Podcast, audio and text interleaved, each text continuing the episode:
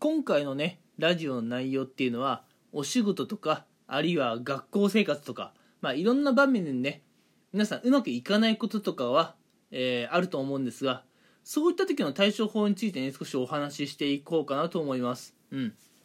まあ仕事とかね学校での勉強とか人間関係とかいろんなところで人生ねつまずいたり行き詰まることがあると思うんですがそういう際はねとにかく自分の内側に溜め込まずにとりあえずね吐き出すようにしましょう。うん。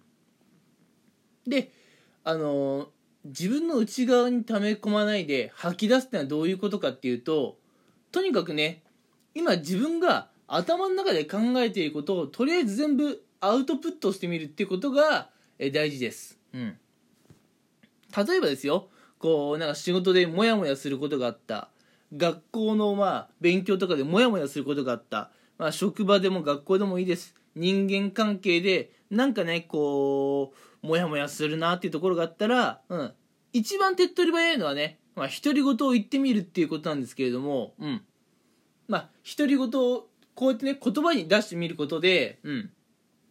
自分は、まあ、職場の学校の、うん。まあ、仕事であったり勉強であったり人間関係具体的にどういうことに関してモヤモヤしているのかがアウトプットしてみることで分かります。うん、で独り言っていうのは、まあ、周りの人から見たらねなんだあいつ結構なんか一人でボソボソ言ってるけど変なやつって思われるかもしれませんが独り言っていうのはね自分の考えを整理するためには必要な行動だと思うので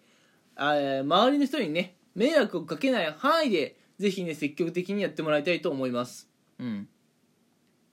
ただね独り言のデメリットってのはちょっとありましてですね。うん。まあ2点ほどあってまあ1点目が周りの人にね聞かれる可能性があるっていうところはまあ1点目のデメリットなんですが、うん、2点目のデメリットっていうのは独り言っていうのはね所詮やっぱ言葉っていうかね声なのでねうん。形として残らないんですね。うん。自分が1分前2分前どんな発言をしたかが形として残らないので独り言はね、うん、考えを整理するっていうところではちょっと不向きなんですね。うん。なので皆さんが、えー、職場学校でのなんかいろんなモヤモヤ、え、発生し発生してしまった時はうん。まあとりあえずのアウトプットってことで独り言を言うっていうのはね、えー、何に関してモヤモヤしているのかっていうのを知る、まあ、いいきっかけにはなると思うんですが、うん、落ち着いて情報整理をしたい時には独り言をね言うよりもペンを持って紙にモヤモヤしている内容をひたすら書くっていうことの方がねあのもっとね効率的です。うん。やっぱね紙に全部書き出してしまうっていうことの方が自分が今何にモヤモヤしていて、うん、じゃあどうすれば対応できるのかなっていうのが見えてきます、うん、なのでね皆さんには常日頃からえー、ペンとね紙はまあ携帯していてほしくて、うん、何かあればねすぐにこう文字として起こせるような状態を作って作っておいてほしいんですね、うん、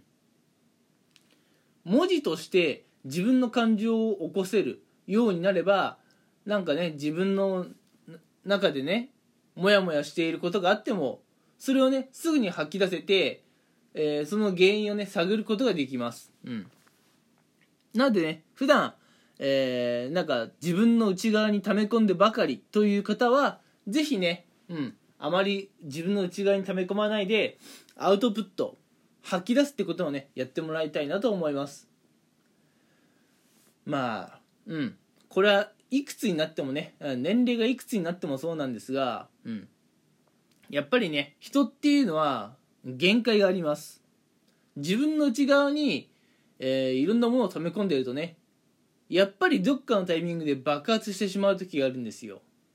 うん。それがね例えば職場のね仲の悪い人あるいは仲のいい人と話しているタイミングで突然ねなんかプツンと来て爆発してしまうかもしれない。うん。まあ一番最悪なのは全くね自分のモヤモヤとは関係ない人に八つ当たりをするかのごとく爆発してしまうってことですね。こういうのは人間関係の悪化につながってしまうのでやっぱり避けたい避けたいですよね。うん。やっぱり関係ない人を巻き込んでしまう、えー、八つ当たりをしてしまう。そういったことがないようにするためにもやっぱりね自分の内側にモヤモヤであったりとかストレスを溜め込んだ時はすぐにね吐き出していってほしいかなと思います。うん。まあそのための有効な方法としては独り言を言うっていうのがあるんですが独り言だとねどうしても、えー、形として残らないので私はペンを持ってね紙に今思っていることを今考えていることを全部書き出してしまうのがね、えー、最善の選択だと思います。さあ今ねこれね月曜日に収録していてもしかしたらね月曜日に聞いている方がいるかなとは思うんですがうん。まああの職場であったり学校あるいはねお家の中でもそうですよね。うん。